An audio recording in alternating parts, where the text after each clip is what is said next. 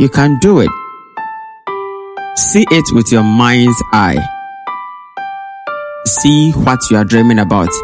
Welcome to Becoming Your Dream podcast, equipping you with what you need to make your dream a reality. Listen as Rudolph Mensa shares with you the why and how to manifest your dreams. And now, Rudolph Mensa.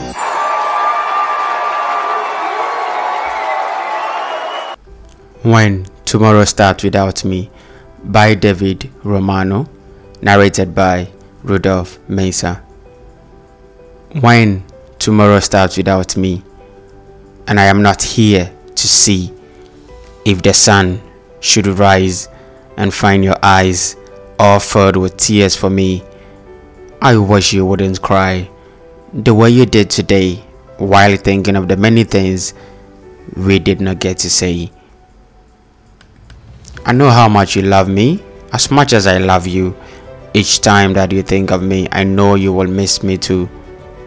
When tomorrow starts without me, please try to understand that an angel came and called my name and took me by the hand.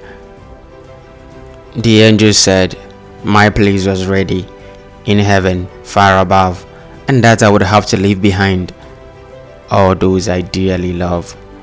But when I walked through heaven's gates, I felt so much at home when God looked down and smiled at me from his golden throne, he said, This is eternity. And all I promised you today for life on earth is done. But here it starts anew. I promise no tomorrow, for today will always last. And since each day is the exact same way, there is no longing for the past. So, when tomorrow starts without me, do not think we are apart. For every time you think of me, remember, I am right here in your heart.